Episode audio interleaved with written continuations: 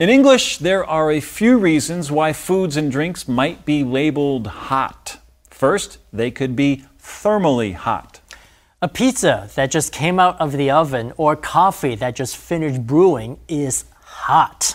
And dangerous. So let the coffee cool down a bit before you drink it, or you might burn your tongue. Next, foods can be spicy hot. Chili peppers, mustard, and wasabi are all spicy hot foods. Note that even if these items were consumed straight from the refrigerator, they still be considered hot because they're spicy. Yes, a cold pepper still has the power to make your mouth burn. Okay, how about what the Chinese call 食物属性? The idea is that foods and drinks contain essential hot and cold properties regardless of thermal heat or degree of spiciness. Right, I believe chocolate is considered hot. Pumpkins are neutral, while a hot cup of tea is actually cold. Right, so we might see Shiwu Shu Xing translated into English as Chinese food therapy. Westerners are gradually becoming aware of the health benefits of Chinese food therapy and many are making it a part of their lifestyle. Hot 在英文可以表示辣的，也可以表示烫的。若是想要避免混淆，我们可以在 hot 前面加上一个副词，像 piping hot 或 steaming hot，就毫无疑问的是在表示烫的。辣的 hot 可以用 spicy 来取代。Be careful, that dish is spicy.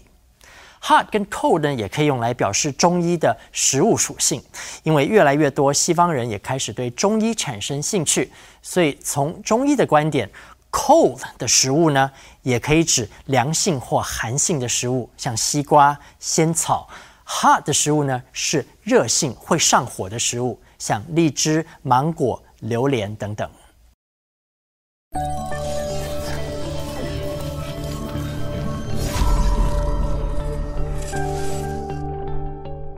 Once a month, or in some places, once every two months, we get a bill that charges us for the amount of electricity we use in our house. So, what's that bill called? It's called the electric bill. But is it really correct to call it that? Well, some people don't think so. They say since electricity is what we're paying for, it should be called the electricity bill. Right. Electric is an adjective that refers to something that uses electricity. An electric car runs on electricity. So, calling a bill an electric bill implies that the bill runs on electricity. However, if you look through all of its definitions in the dictionary, you'll find the word electric can also be used as a noun. But we would never say there's no electric.